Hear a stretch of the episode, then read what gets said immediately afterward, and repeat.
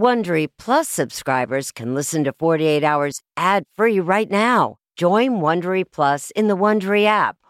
Need more true crime in your life? An Audible membership can solve that. Audible is the ultimate destination for thrilling audio entertainment. As an Audible member, you can choose one title a month to keep from the entire catalog.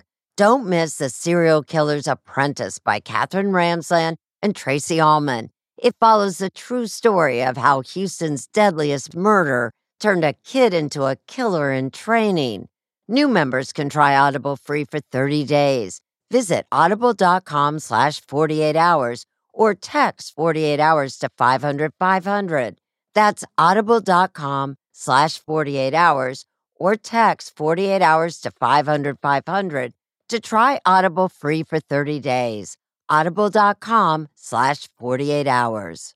This spring, if you'd rather spend time enjoying your lawn instead of trying to keep it alive, there's good news. TruGreen is the easiest and most affordable way to get a beautiful lawn. All you have to do is water and mow, and they'll do the rest weed control, fertilization, aeration, and even some things you might not even think of. They'll do all of it, while you can do literally anything else. With TruGreen, you can have your lawn looking as good as a putting green. That's not hyperbole. TruGreen is the official lawn care treatment provider of the PGA Tour. TruGreen offers a satisfaction guarantee, and they have a verified best price promise, which guarantees you the lowest price with no compromise on quality. You do you. Let TruGreen do your lawn care. Visit trugreen.com to get the best lawn at the best price with the best people guaranteed.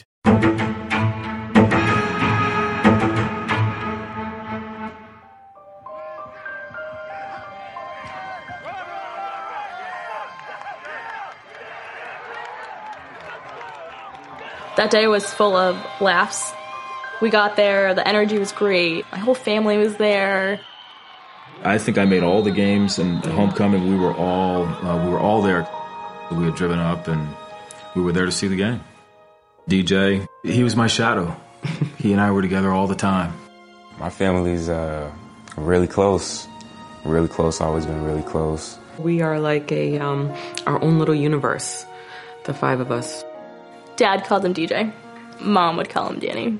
Danny, always.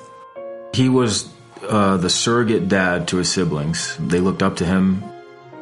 I struggled with math as a high school student, and he'd be the first one to sit down and be like, okay, well, let's figure it out. He um, was, oh my gosh, a joy, a Pied Piper in the neighborhood. All of the kids loved him. The biggest smile you've ever seen and a, a very gentle spirit. We had driven up there the same day, watched the game, hung out, and then drove back home. So very early in the morning, I was startled awake, and I said to Angela, uh, "Someone is at the door." It was uh, two police officers. They said, "Mr. Henry, your son has been in an accident." He handed me a, a slip of paper and said, "You need to call this number." The nurse on the phone said, Are you Mrs. Henry? I said, Yes. I heard my son was in an accident. And I kept saying, Well, what happened? What happened? And she said, He was shot. And I said, Who would shoot him? I, I can't I can't understand who would shoot him. The nurse gave the phone to the one of the attending physicians who got on the phone and said he died. I remember just falling to my knees DJ Henry was a 20 year old Pace University junior back in October of 2010 when he was fatally shot in his car. I heard what sounded like firecrackers, and I heard a car screech. I didn't think anything of it. Homecoming, someone probably had fireworks. Last thing I thought about was what ended up being the case.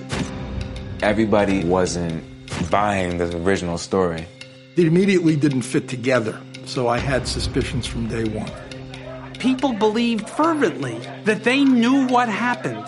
And whenever you hear of a, a case like this, you can't believe first impressions. Something really significant happened in this car. Do you keep evidence from every case that you handle? This was an unusual situation. I needed it to be here so perhaps a day like today would come when we could tell the story of what really happened here.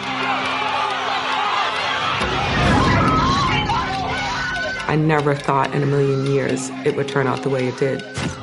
We don't need some version of the story that protects one side or the other. Our whole goal was to just get the truth.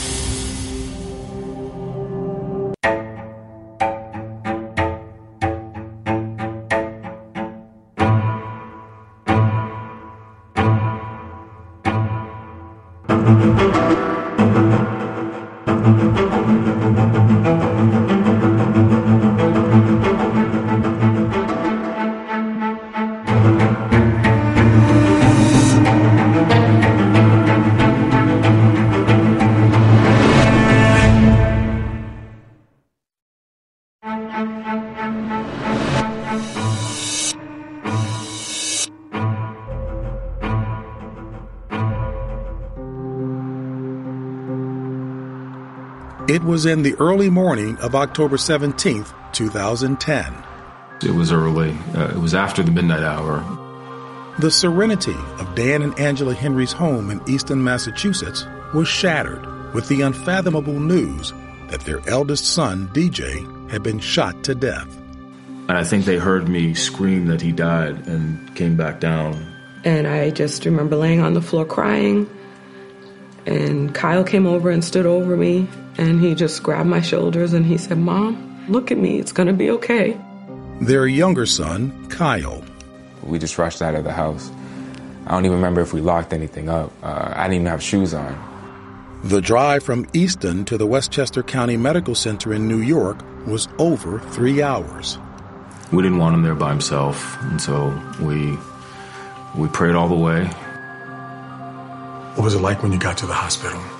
As soon as we saw him, we all just screamed and cried. And Dan grabbed him and just held him and talked to him, prayed with him, told him that we loved him. To see your brother, the person you grew up with my whole life, has been with him. And then you see this person lifeless, and it was the most horrifying thing I've ever seen in my life. He had scrapes and scratches and cuts that he didn't have. I just couldn't believe it. The Henry's daughter, Amber, got to the hospital later. So my mom came out of the doors. She said, um, I need to come take you to say goodbye. It was definitely a moment I, I knew, I knew right there that my life was going to change. The life the Henrys built was an American dream. Dan, an Ivy League graduate, enjoyed a successful career as a human resources executive. His wife Angela made the choice to stay home with their three children. So we knew right away that we wanted to to work as hard as we could to provide for our children a stable home, two parents. Amber, a recent college graduate, is the youngest. We are so full of love and we just want the best for each and every one of us. Kyle, an independent music artist, is in the middle. Always had each other's backs always been very strong in each other's lives. in the cafeteria right now. The cafeteria. Danny, a handsome student athlete, was the oldest. When he played sports, there was inevitably another Dan or Danny. And so Dan started calling him DJ. DJ embraced his family so much that it inspired him to get a tattoo. His first tattoo was family first. I looked down and saw what he did and said, Oh, that was that was well played. the kid DJ. He's an amazing kid. He wasn't perfect, but man, was he a good guy with immense promise. So, what happened? How did the Henrys end up in a hospital crying over their 20 year old son's body? Dan called the police investigator in charge and was floored by what he was told. So he said DJ was trying to run over two police officers and that they had to shoot him to stop him. The Henrys were dumbfounded. They knew DJ was out celebrating with friends after homecoming, but they could not imagine their son running down police with his car. Something had to have happened if that happened. Like, wh- what caused him to do something that's so outside of his character? And Brandon affirmed for us that he didn't. Brandon Cox, DJ's best friend, was also at the hospital. Brandon came in and sat down next to Danny's bed, and he just said he didn't deserve this. From what the Henrys could piece together, DJ, Brandon, and another friend were in DJ's car waiting outside of a bar, and police asked them to move out of a fire lane. Brandon said they weren't doing anything, and that out of the clear blue, some guy flashes across with a gun and starts shooting. And then before he knows it, he's on the car and he's shooting at them. Brandon was sitting next to DJ in the car. He was shot in the arm, but escaped serious injury. And we said, Brandon, we need to know everything. And, and Brandon said, no, we were driving, we were leaving. And he just kept saying, he didn't deserve this. The family wanted answers, and that morning headed to the Mount Pleasant police station just hours after saying goodbye to their son. And we wanted to look him in the eyes and just say, you know, you need to know a little bit about our son. What the Henrys did not know is that the police chief, Louis Alagno, had already conducted a press conference implicating their son. At about 1:20 a.m. this morning, Mount Pleasant Police received a call of a disturbance. On response to Finnegan's fight in progress. Alagno said several police officers responded to a fight at Finnegan's Grill, a local bar about two miles from Pace University's campus. Reportedly, unruly patrons had spilled into the parking lot. It it's just a large gathering of uh, the bar outside. According to Alagno, when a policeman approached the car in the fire lane, the vehicle sped off and struck an officer. For an unknown reason, a vehicle that had been parked in the fire lane near Finnegan's Grill accelerated from the scene. Village of Pleasantville officer attempted to stop that vehicle. That vehicle struck that officer. He was propelled onto the hood. Got an officer down, hit by a vehicle. Alagno said the car continued to accelerate and the officer on the hood of the car shot the driver. That driver was DJ Henry. I'm truly saddened by the events that occurred this evening. My condolences go out to the family of the young man that died in this event. The Henrys didn't want condolences. They wanted to know how Chief Alagno could make a public statement about their son without talking to them first. And you asked the question that they would conduct a press conference without even having talked with you as family, and the response was That's what the officers on the scene told me happened, basically. And we pressed and said, "Look, we want to, we want truth. What we want is truth." That moment began a long legal journey that would take the Henrys from a strip mall in New York all the way to the United States Department of Justice. We're not anti police. We're just trying to understand what the facts tell us. Was it a justified shooting or was it not justified? Because if it wasn't, it was murder.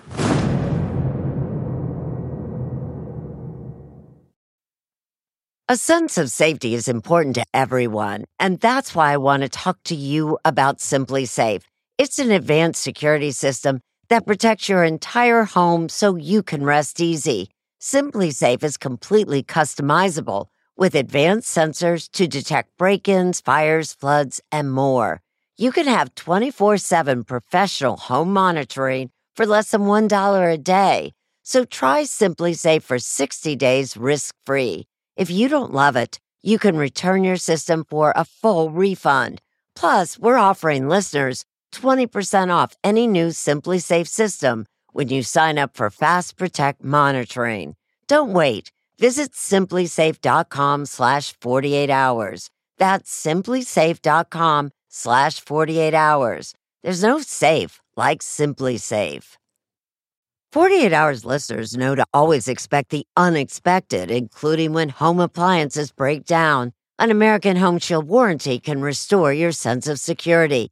It's simple. When a covered item in your home breaks, contact American Home Shield and their trusted and qualified pros will fix or replace it.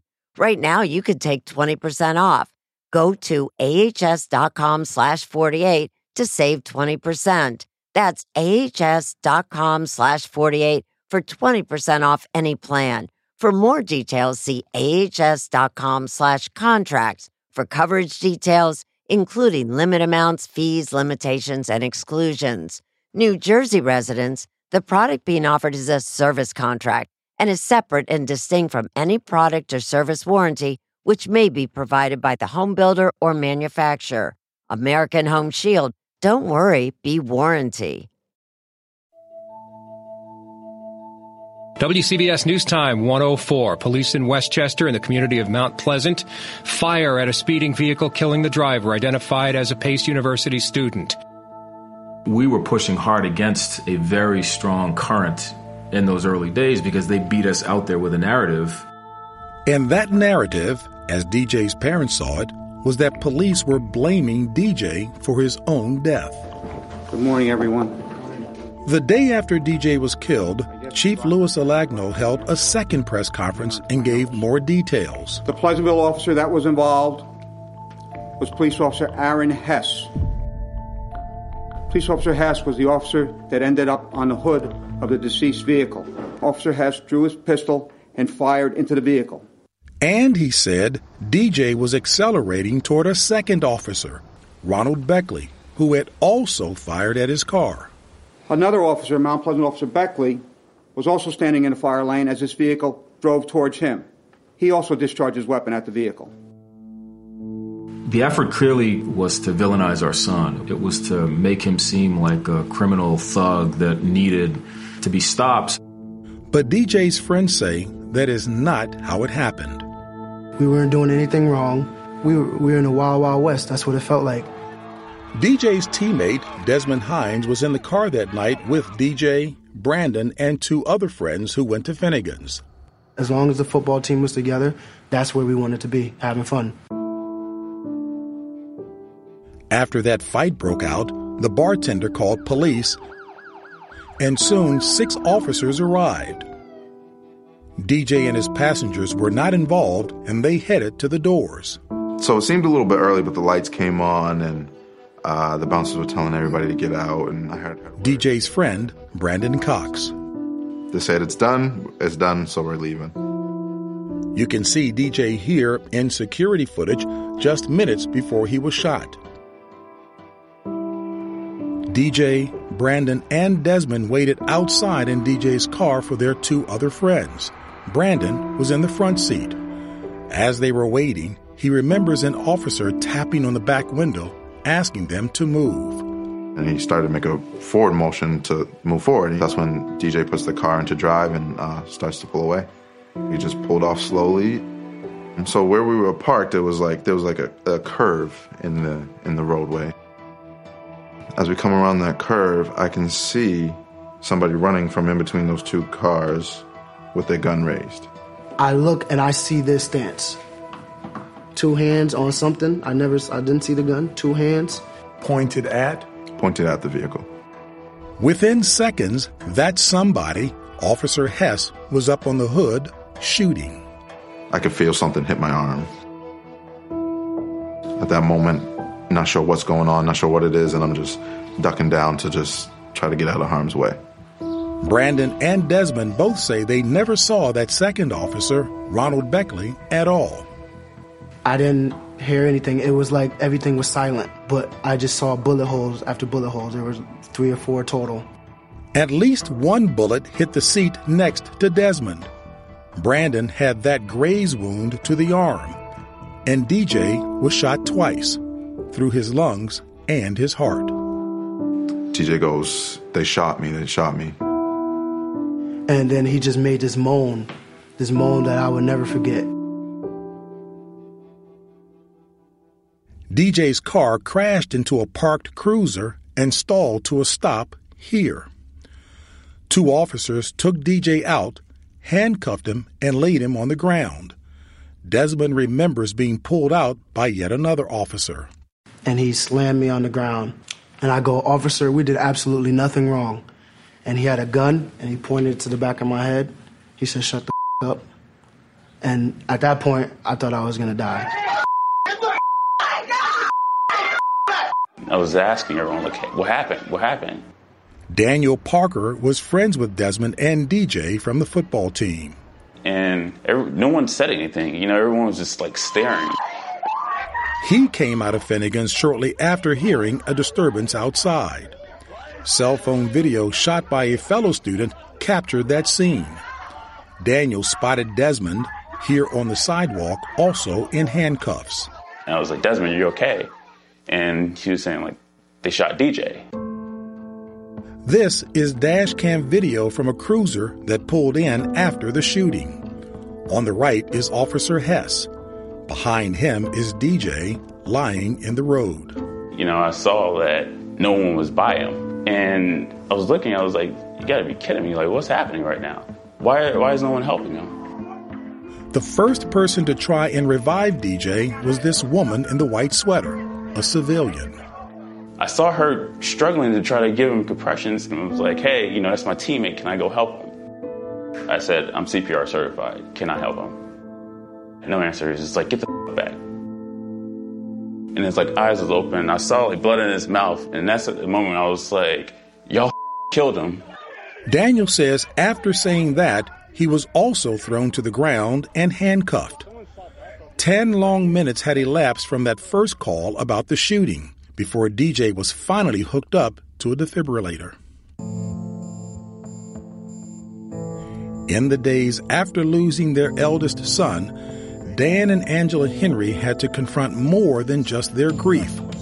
They were facing two very different versions of events one from the police and another from DJ's friends. So we immediately had a conflict. Clearly, we knew we needed to have counsel, but I needed a really good local attorney who who would push hard to get at truth. The Henrys hired Michael Sussman, a legendary civil rights attorney from New York. And I remember in that first meeting, Danroy looking at me and saying to me, I don't want to make this about race. I don't want that to be the narrative. I want to understand the details of why it happened. Officer Hess, his knee badly injured, was also taken to the hospital that night. And soon he too had a lawyer of his own. He doesn't see himself as some kind of hero. Aaron Hess is a victim. See more crowd videos from the night of the shooting on Facebook at 48 Hours.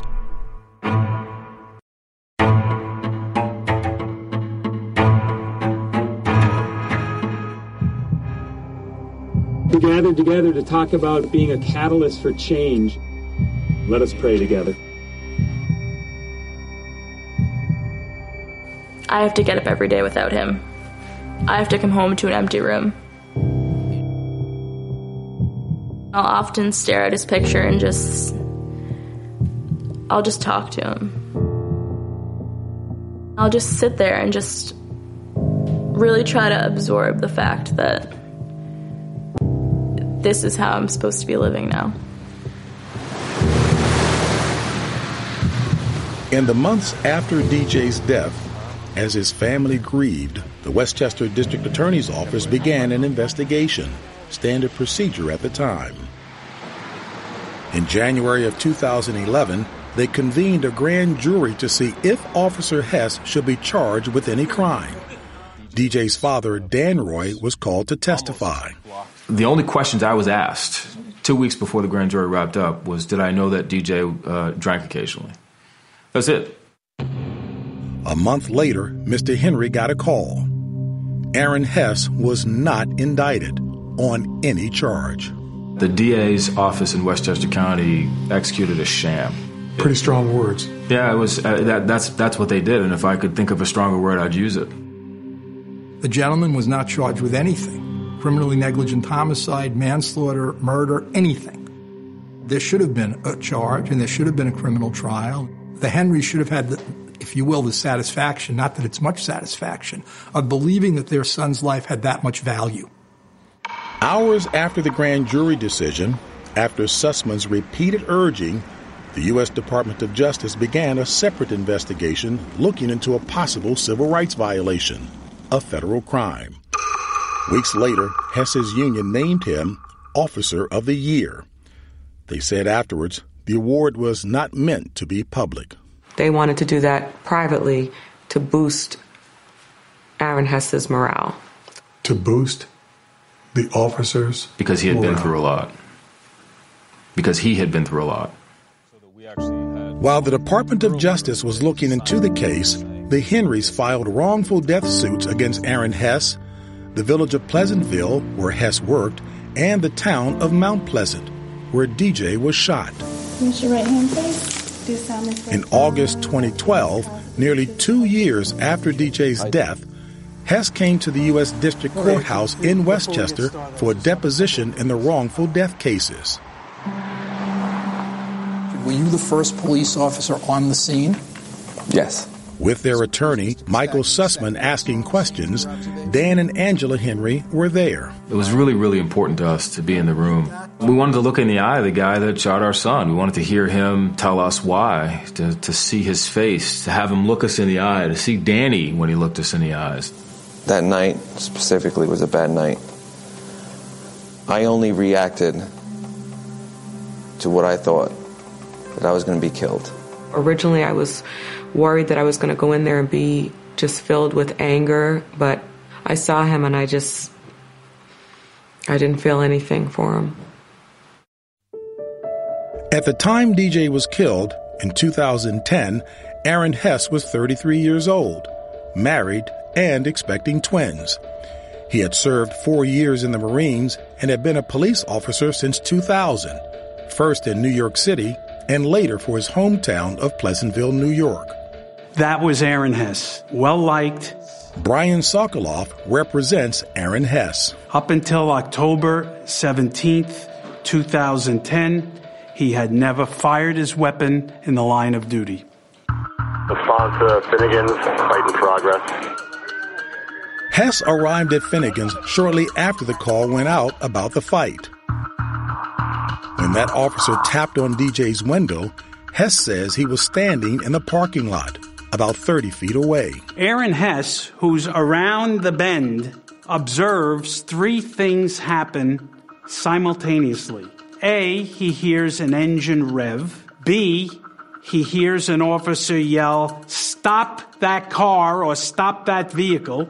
And he sees an officer get turned off balance. Turned off balance, suggesting that. Suggesting that something was amiss. Hess says that's why he stepped across the road to face DJ's car as it drove toward him.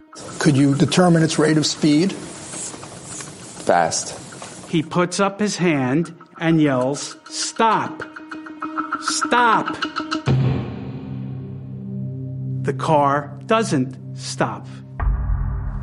He draws his weapon. Why didn't you move out of the way of the vehicle? Because I thought the vehicle was going to stop. Why did you believe that?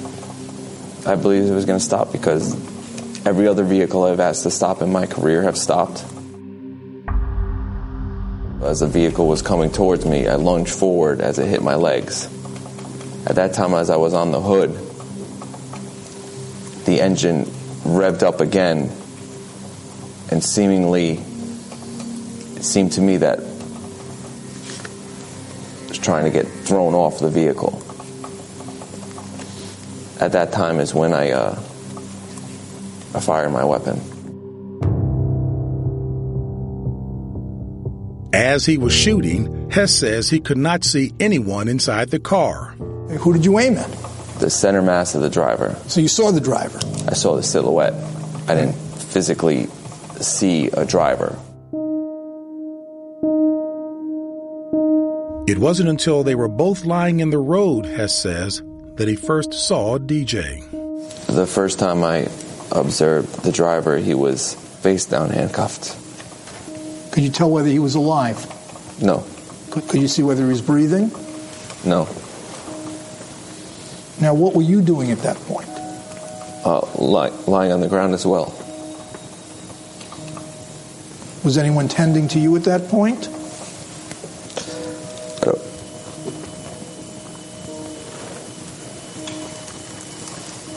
You want to take a break?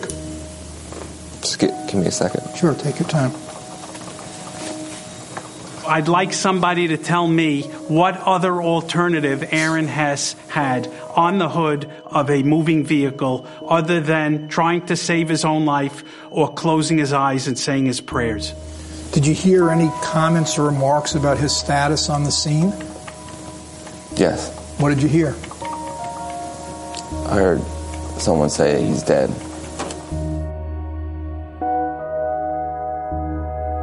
Aaron Hess did not return to work after the shooting. He was on paid medical leave for two years, then retired with disability for his knee injury at the scene.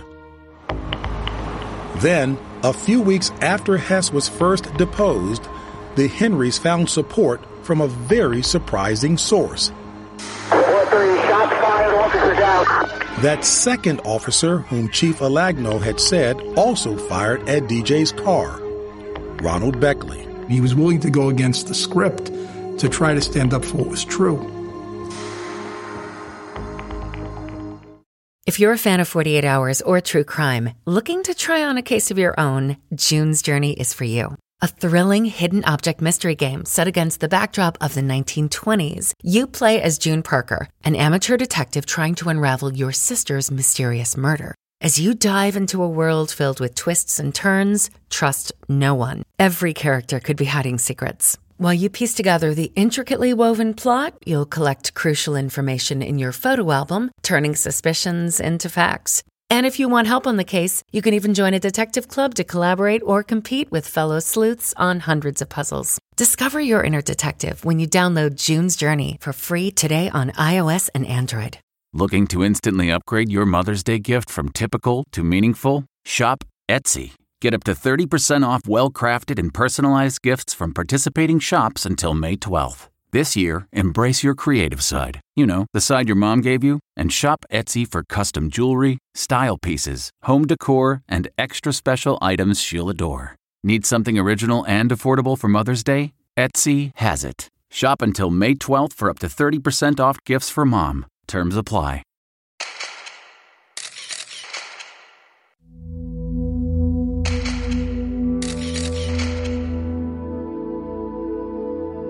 The Henrys' lawyer, Michael Sussman, is determined to keep DJ Henry's memory alive in the driveway of his home. Why do you keep this car? The car is a tangible representation of what happened. And when you see the bullet holes and you see the situation with the axle of the car here and the, the wheel, you have a very clear, constant reminder of what happened. And I think that's very important to the truth telling process. That truth, says Sussman, would come out during the wrongful death suits in the testimony of one brave police officer. Officer Ron Beckley. Hmm. Who is he? He's an American hero.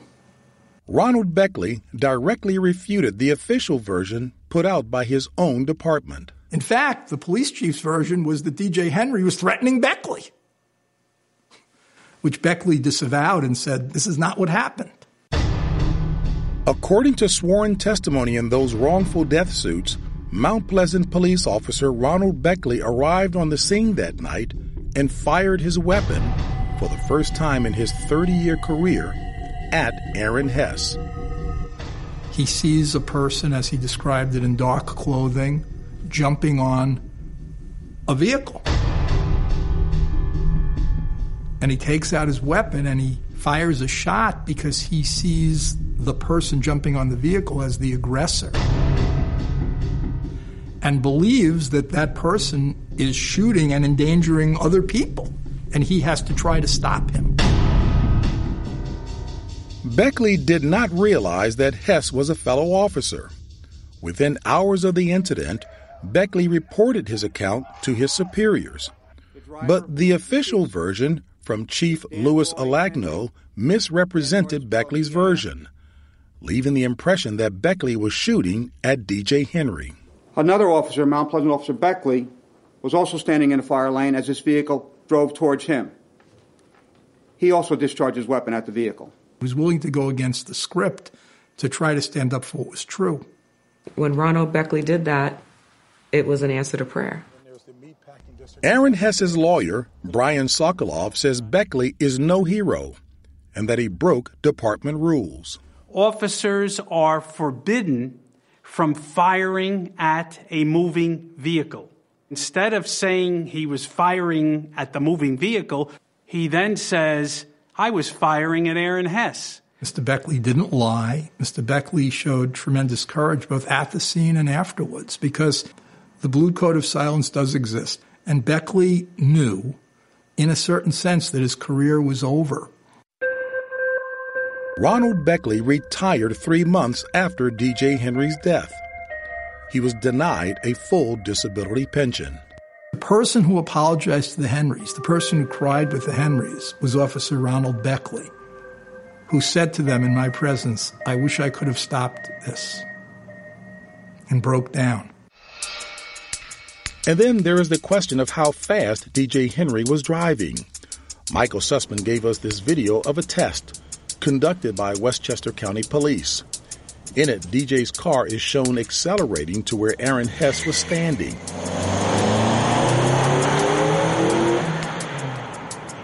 But DJ's friends made it clear that he was driving slowly. I would say maybe 15, 10 to 15 miles per hour. Nothing reckless? Nothing reckless. Nothing dangerous? No. Not endangering anybody? You saw no pedestrians at all? Nope, there were no pedestrians in the way. There was there was nothing blocking our blocking our path. Initially, what was told to me by the DA's office was that there were a group of civilians who were crossing the path in the parking lot. And that the thought was he had to stop this car from running over those civilians. And when we started pulling it apart, no one could ever identify these civilians, where they were, why, how Hess knew anything about them. I mean, it just, it, there was no justification. It made no sense. Did he, Officer Hess, not have the option, the alternative of getting out of the way? No, not at the time that he felt his life was in danger. So, no room to, to maneuver? Not once he felt his life was in danger. However, Michael Sussman says this security video from the parking lot that night shows the brake lights of DJ Henry's car as he was nearing Aaron Hess. He was slowing down. So I don't have to rely on a million eyewitnesses. I have the video showing the slowdown. I have the bullet holes.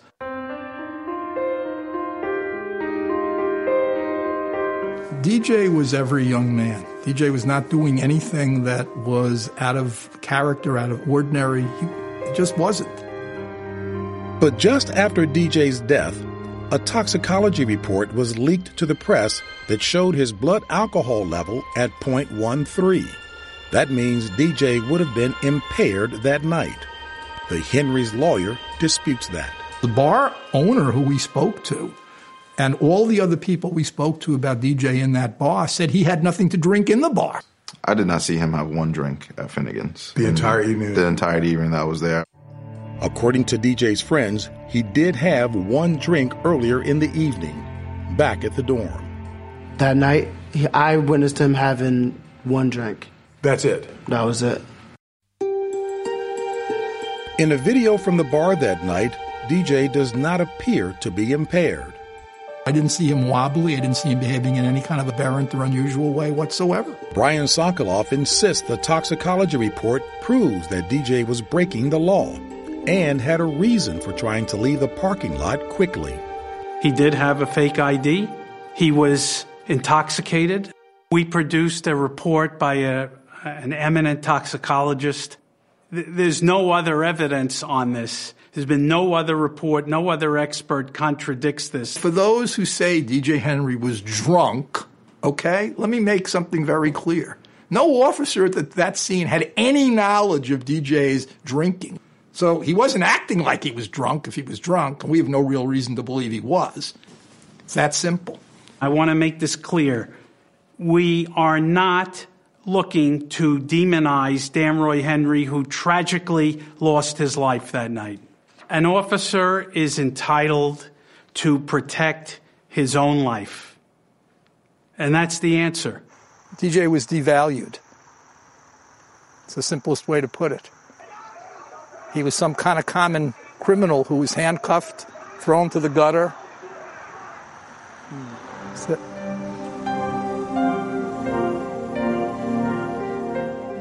Through their pain, as the wrongful death suits dragged on, the Henrys were still waiting to see if the Justice Department would bring criminal charges in their son's case. We just wanted to know if he was if he was justified in taking our son's life.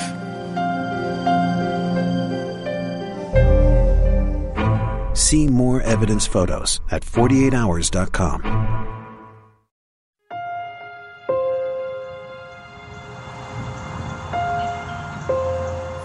These are DJ's ashes Burberry was his favorite, so that's why we have this Burberry finish. Mm-hmm. And then someone gave us this angel, which we felt was fitting to, to be here. By 2015, it had been four years since the Justice Department began its investigation. The Henrys' hopes were with then U.S. Attorney Preet Bharara. And he said, Look, I'm not afraid to prosecute these things. I'll take them on. You should know I'm not afraid to do it. So we were hopeful. But they were warned that it wouldn't be easy. He said to us that the standard for prosecution was a high standard known as willfulness. There had to be a willful violation of civil rights. So you saw the driver? I saw the silhouette. Proving willfulness would be hard because Aaron Hess said he could only see a silhouette when he made the choice to shoot DJ Henry from point blank range. Aaron Hess could not see into the car. He did not know the race, the gender, the age of anybody in the car. Do you think that the events of October 17th, 2010 would have unfolded differently if the occupants of the car were white? Absolutely not. The Henrys did not get the result they sought. They chose not to pursue federal civil rights charges. There were no charges. The U.S. Attorney found that Aaron Hess had to make a split second decision, and the law allows latitude for an officer's judgment. Despondent after exhausting all criminal options, in 2016 the Henrys decided to settle their wrongful death suit with the village of Pleasantville and Aaron Hess. The village paid $6 million. It's in a trust. We won't touch it. It's it's blood money to us. Blood money. They want you to put a dollar amount on your child's life. How can you do that? There is no appropriate amount.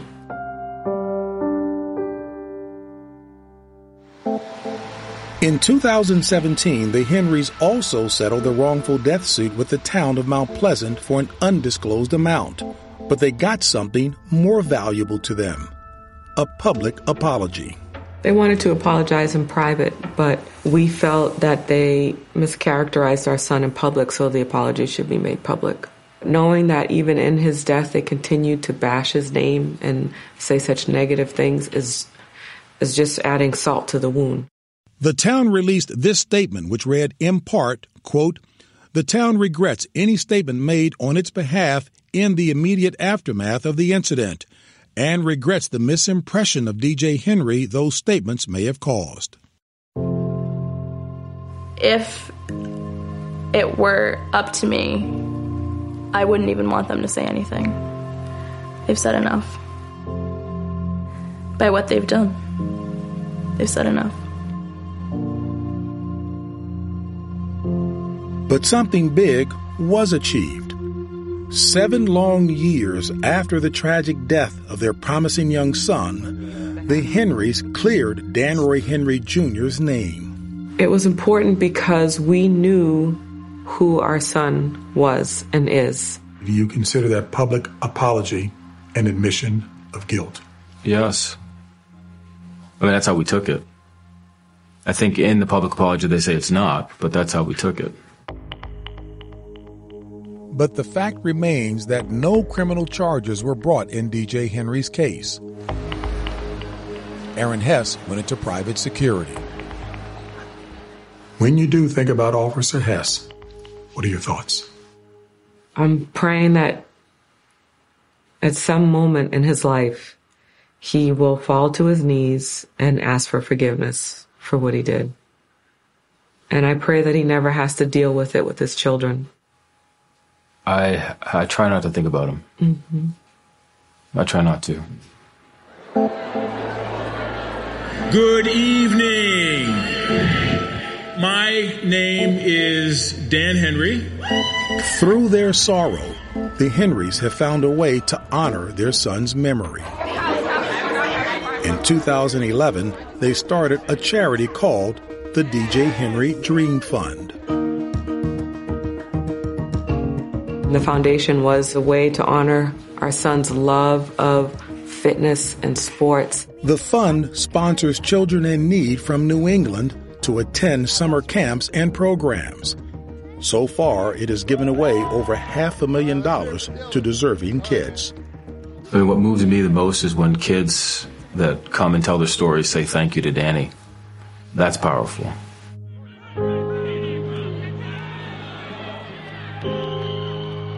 DJ Henry's life was powerful. Childhood friend Brandon Cox keeps a wristband. It says this is to the memory of Danroy Henry. No matter what, I'm going to remember him. He's a part of me forever.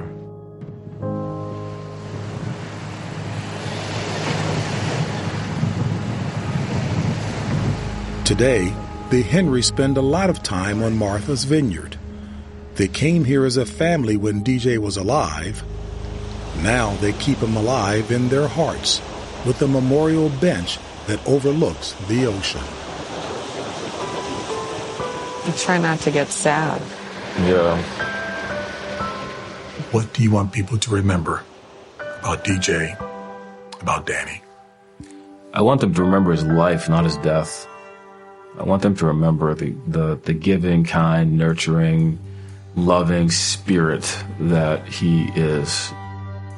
We should know that he would have done great things if he was here destined for great things. An amazing person that this world lost. Danny would walk around the house and say, I have to travel, I don't have the time. You know, I have to do this, I don't have the time. And we would look at him and say, You have all the time, you have your whole life. In his mind, I think he knew that maybe he wasn't supposed to be here on this earth in a physical form for very long, that he was maybe supposed to help in a different way. I know that there's more. I just know at the end of the day, I'll get to be with him again.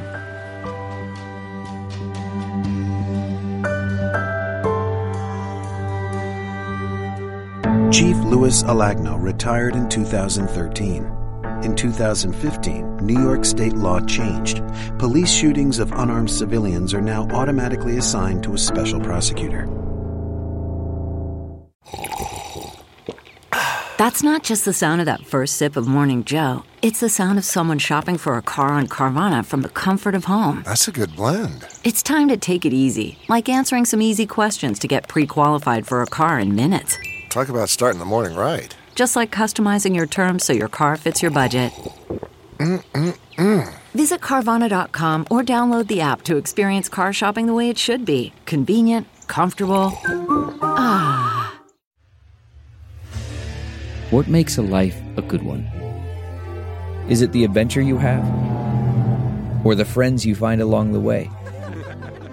Maybe it's pursuing your passion while striving to protect, defend, and save what you believe in every single day.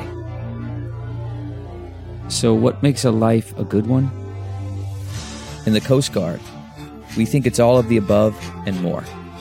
But you'll have to find out for yourself. Visit gocoastguard.com to learn more.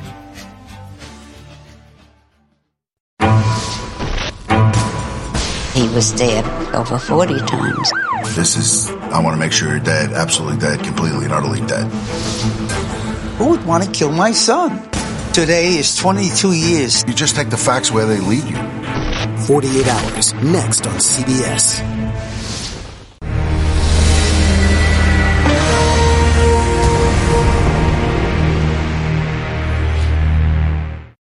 Hey, Prime members, you can listen to the 48 Hours podcast ad free on Amazon Music. Download the Amazon Music app today. Or you can listen ad free with Wondery Plus in Apple Podcasts. Before you go, tell us about yourself by completing a short survey at wondery.com/slash survey.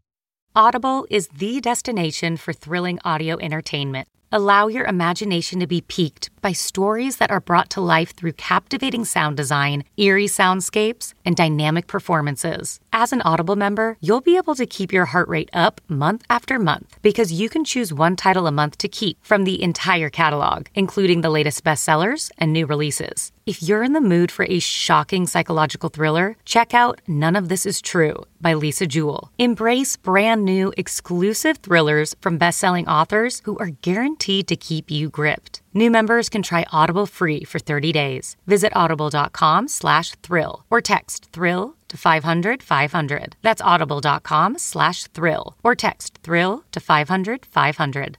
On a summer night, Douglas Wag Jr. lay motionless across a strip of railroad tracks before being struck by an oncoming train. I'm investigative journalist Delia D'Ambra, and my investigation into exactly how Doug died took me into the depths of a bizarre mystery.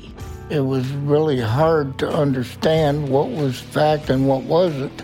A mystery that has led me from one suspicious death to another.